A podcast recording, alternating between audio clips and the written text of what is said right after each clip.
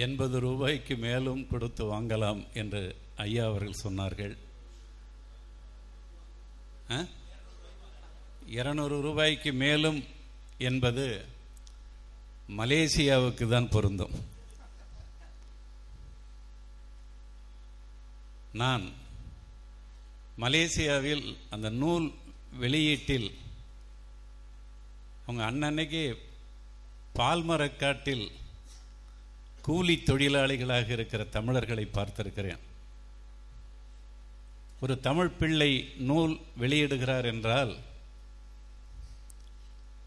அந்த வலியோடு போனவர்கள், கப்பலில் போகிற போது செத்து போனவர்கள் தூக்கி எறியப்படுவார்கள், கரையேறியவர்கள் அங்கே மருந்து தண்ணீரால் குளிப்பாட்டப்பட்டு இரும்பு பட்டை அடையாளங்களோடு உறவினர்கள் ஒவ்வொருவராய் ஒவ்வொரு வண்டியில் பிரிக்கப்பட்டு அங்கே போய் அவர்கள் பட்ட பாடுகள், அவர்கள் பெரும்பகுதி கள்ளுக்கடை, வெள்ளித்திரை இவற்றை மட்டுமே கொடுத்து அவர்களிடம் கங்காணிகளும் அடுத்த நாட்டுக்காரர்களும் அவர்களை பிழிந்து பிழிந்து அங்கே நம் தமிழர்களை படுத்திய பாடு சயா மரணறையில் என்ற நூல் படித்தால் உங்களுக்கு புரியும். அங்கே நூல் வெளியிடுகிற போது அவருடைய கையில் அந்த மாதம் அந்த தொகை வந்திருக்காது. ஆனாலும் ஒரு தமிழ் பிள்ளை அங்கே நூல் வெளியிடுகிறார் என்றால் அது இந்த 200 ரூபாய் என்ற அந்த விலை அங்கே இருக்குமானால் 2000 ரூபாய் கொடுத்து வாங்குகிற அந்த தமிழர்களை நான் மலேசியாவில் தான் பார்த்தேன். அவ்வளவு அந்த எழுத்தாளர்களை மதிக்கின்ற அந்த மக்கள். அதற்கு பக்கத்தில் சிங்கப்பூரில் இருந்து இந்த என் உடன் பிறந்தாள் தமிழ்ச்செல்வி ராஜராஜன் அவர்களுடைய காற்றலையில் இந்த நூல் இங்கே வெளியிடப்படுகிறது. மன்னார்குடி இது வரலாறு படைத்த ஊர். இது வர்க்கத்திற்கு சிவப்பும் வர்ணத்திற்கு கருப்புமாக விளைந்து செழித்த செயல் வீரர்களின் மண். அந்த மண்ணில் பெரியாரிய பேரறிஞர் ஐயா தந்தை பெரியார் ஒப்படைத்த களப்பணியை கடுகளவும் கடிகாரத்தில் வீணாக்காமல் இன்று வரை நின்று நிலைத்து எம் பெரியாரிய சிந்தனையை பாதுகாத்து வருகிற ஒரு தாயாக எங்கள் தமிழுக்கு கிடைத்த ஐயா தமிழர் தலைவர் அவர்கள் இங்கே இந்த நிகழ்வில் ஐயா பாலசுப்ரமணியம் அவர்களுடைய 100ஆண்டு விழாவில் ஒரு தலைமைத்துவம் ஏற்பது ஒரு மிகச்சிறந்த வரலாற்று நிகழ்வு. நானும் ஒரு இறுதி சாவு வரை கொள்கை பிறழாத ஒரு திராவிட இயக்க தொண்டனின் பிள்ளைதான் அறிவுமதி. என்னுடைய பெரிய அக்காவுக்கு பெயர் ருக்குமணி, என்னுடைய சின்ன அக்காவுக்கு பெயர் சீதா, என்னுடைய அண்ணனுக்கு பெயர் ராமசாமி. 1949 பிறந்த எனக்கு என் தந்தையிட்ட பெயர் மதியழகன். அவர்களெல்லாம் புராண பெயர்களை சூட்டினார்கள், ஆனால் திராவிட இயக்கம் எனக்கு மதியழகன் என்ற தமிழ் பெயரை சூட்டியது என்ற வரலாற்றின் அடையாளம் நான். என் ஊர் சு கீணனூர். சு என்றால் என்ன என்று கேட்டால் சுதேத்திரியம், சுதேத்திரியம் என்றால் அக்ரஹாரம். யாரோ ஒருவன் அந்த பார்ப்பனர்களுக்கு இலவசமாக கொடுத்த ஊர். அதில் உழைக்க பிறந்த சமூக குடிகளில் நான் பிறந்து வளர்ந்த அந்த கை நாட்டிலிருந்து கையெழுத்திற்கு வந்த ஒரு பிள்ளைதான் நான். 1949 ஒரு கழக கொட்டகையை திருவள்ளுவர் படிப்பமாக வைத்து நடத்திய என் தந்தை அந்த ஊரில் மட்டுமல்ல என் நெருங்கிய உறவினர்களுடைய திருமணங்கள் என்றாலும் அதில் ஐயர் வைத்த திருமணங்களுக்கு சாகர வரை போகாத பெரியாரின் தொண்டன் என் தந்தை.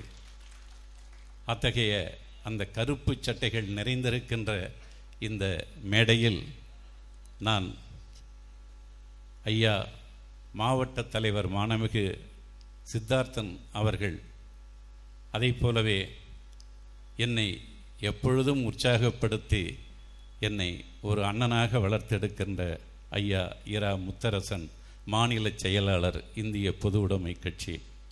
மலரை பெற்றுக்கொண்டு உரை நிகழ்த்திய தமிழ்நாடு அரசின் டெல்லி சிறப்பு பிரதிநிதி ஐயா விஜயன், அதே போலவே ஐயா நாகப்பட்டினம் மக்களவை தொகுதி உறுப்பினர் செல்வராசு, ராஜமாணிக்கம், மாரிமுத்து, செயக்குமார், ஞானவேலு, கணேசன், சிவபுண்ணியம், குணசேகரன், செல்வராஜ், தேவதாஸ், புட்பநாதன், நந்தியூரி, சொல்ல இருக்கின்ற பா. சித்தார்த்தன் என அனைவருக்கும் என்னுடைய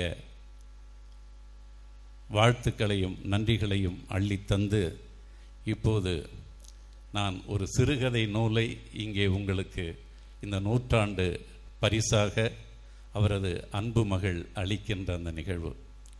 அவருடைய பெயரே தமிழ்ச்செல்வி.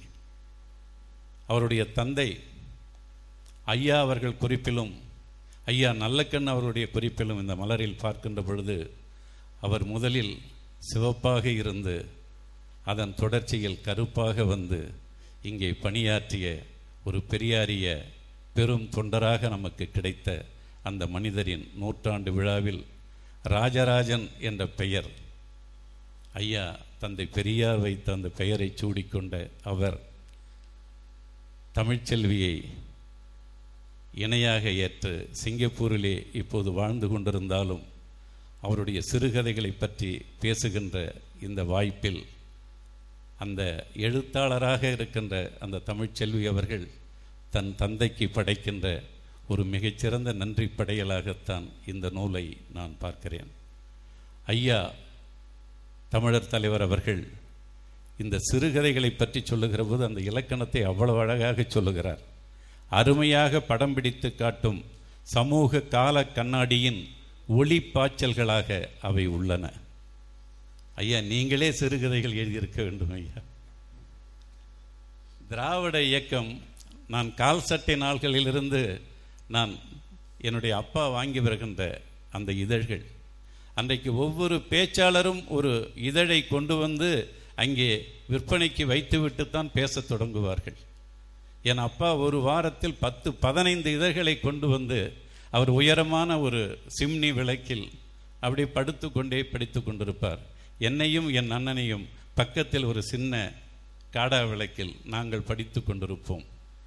அந்த படித்து முடித்துவிட்டு வந்து அவர் வைத்திருக்கிற அந்த இதழ்களை படித்து படித்துத்தான் நான் இப்போது இந்த கருப்பு சட்டைக்காரனாக நிற்கிறேன் என்றால் அதற்கு இவர்கள் உழைத்த அந்த ஒவ்வொரு பேச்சாளரும் அந்த இதழ்களில் கிடைக்கின்ற அந்த கட்டுரைகளாக இருந்தாலும் சரி, கவிதைகளாக இருந்தாலும் சரி, சிறுகதைகளாக இருந்தாலும் சரி, ஒவ்வொருவரும் தனித்துவ நடைகளில் செழுந்து செழித்தார்கள். நான் அண்ணாமலை பல்கலைக்கழகத்தில் படிக்கின்ற போது ஒரு முறை ஐயா சம்பத் அவர்கள் அண்ணாமலை பல்கலைக்கழக விடுதிக்கு வந்திருந்தார். நான் சென்று கதவை தட்டினேன். திறந்தார். நான் தமிழ் இளங்கலை படிக்கிறேன் என்றேன். வந்து உட்கார் என்றார். உட்கார்ந்த பிறகு ஒரு 10-20 கிலோ இருக்கும் அந்த கிரண்டிக்கு ஒரு ஒலிப்பதிவு கருவி, அதில் வந்து ஒரு 2 சுழலும், அந்த சுழலறதுல அந்த டேப்பு சுற்றிக்கிட்டே இருக்கும். இது என்னையா என்று கேட்டேன். நான் கடந்த முறை கீழே வீதியில் வந்து பேசுகிற போது பேசிய பேச்சின் பதிவு இது. இன்று நான் மறுபடியும் இங்கு வந்து பேசுகிறேன். அப்பொழுது பேசிய பேச்சை இன்றும் பேசிவிடக்கூடாது என்பதற்காக இந்த பேச்சை நான் கேட்கிறேன் என்று சொன்னார். ஒரு பேச்சாளன் அந்த நவீன கருவியை உள்வாங்கி தன்னுடைய திருப்பவும் அந்த மக்களுக்கு அதையே சொல்லக்கூடாது என்ற விழிப்பு திராவிட இயக்கத்தில் எவ்வளவு விழிப்பாக இருந்திருக்கிறார்கள் என்பதை ஐயா சம்பத் அவர்களிடம் நான் பார்த்தவன். அதை போலவே ஒவ்வொரு இதழுக்குள்ளும் அந்த உரைநடைகளை அள்ளி அள்ளி குடித்தவன். இன்றைக்கு நான் சிறுகதைகள் எழுதுகிறேன், கவிதைகள் எழுதுகிறேன் என்றால் அது திராவிட இயக்க மேடை பேச்சாளர்கள் எனக்கு கொடுத்த தமிழ், அந்த எழுத்தாளர்கள் எனக்கு கொடுத்த தமிழ். இதை உறுதியாகவும் உண்மையாகவும் சொல்லுவதற்கு அறிவுமதி இருக்கிறேன், இமயம் இருக்கிறார், கலாப்பிரியா இருக்கிறார், வண்ணதாசன் இருக்கிறார்கள். ஆனால் இன்றைக்கு அவ்வளவு திராவிட இயக்க இதழ்கள் தொங்கிய தமிழ்நாட்டில் இன்றைக்கு எவன் எவனோ எதை எதையோ எழுதுகிற இதழ்கள் அங்கே தொங்கிக் கொண்டிருப்பதை பார்க்கின்ற போது நாம் தூங்கிக் கொண்டிருக்கிறோமோ என்ற ஒரு வலி எனக்குள் இருக்கிறது. இன்றைக்கும் விடுதலை விடாமல், உண்மை விடாமல், பிஞ்சு விடாமல், முரசொலி விடாமல் வருகிறது என்றால் அது தொடர்ந்து வந்து கொண்டிருக்கிறது. ஆனால் தொடர்ந்து படித்து கொண்டிருக்கிறீர்களா என்று கேட்கின்ற ஒரு கேள்விக்கு நாம் படிக்கிறோம் என்று சொல்வதற்கு கருப்பு சட்டைக்காரர்கள் உறுதியாக இருப்பார்கள். ஆனால் தமிழர்கள் அவர்கள் யார் யாராலோ மேய்க்கப்பட்டு எங்கெங்கோ அழைத்து செல்லப்படுகிறார்கள். ஒருமுறை கலைஞர் எழுத்தாளர் இல்லை என்று ஒரு தம்பி, எழுத்தாளர் தம்பி எழுதினார். உடனே இளைய பாரதி என்ற தம்பி, தலைவர் ரொம்ப வருத்தமாக இருக்கிறார் என்றார். நான் இளைய பாரதியிடம் சொன்னேன், தலைவரிடம் சொல்லுங்கள், இதை ஒற்றை அறிவுமதி பார்த்துக்கொள்வேன், அவர் எந்த கருத்தும் சொல்லிவிடக்கூடாது என்று சொன்னேன்.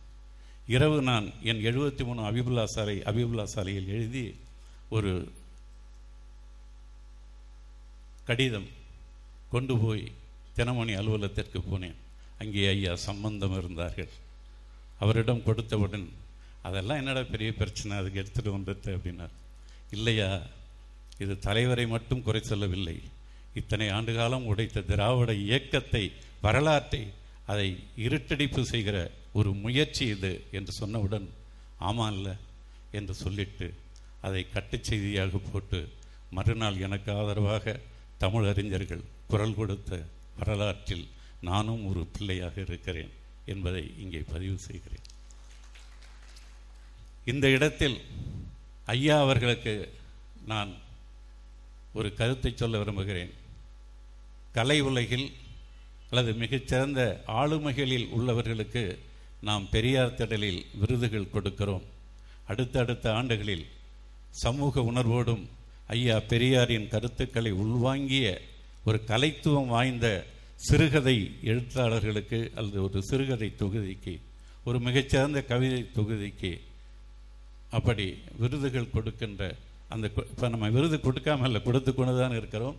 யாருக்கு கொடுக்க வேண்டும் என்று பிரின்ஸ் ஐயா கேட்க சொன்னார் என்று என்னிடமும் கருத்து கேட்கின்ற அந்த இடத்தை தான் ஐயா அவர்கள் என்னை வைத்திருக்கிறார்கள்.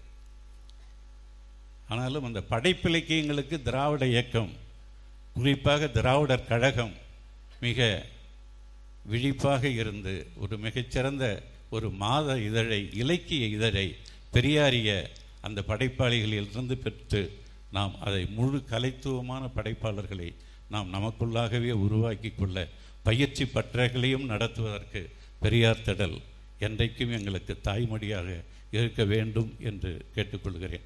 அடுத்தடுத்த தலைமுறைக்கு நாம் மேடை பேச்சால் மட்டுமே நம்முடைய கருத்துக்களை கொண்டு போய் சேர்க்க முடியாது. படைப்பிலக்கியங்கள் வேண்டும்.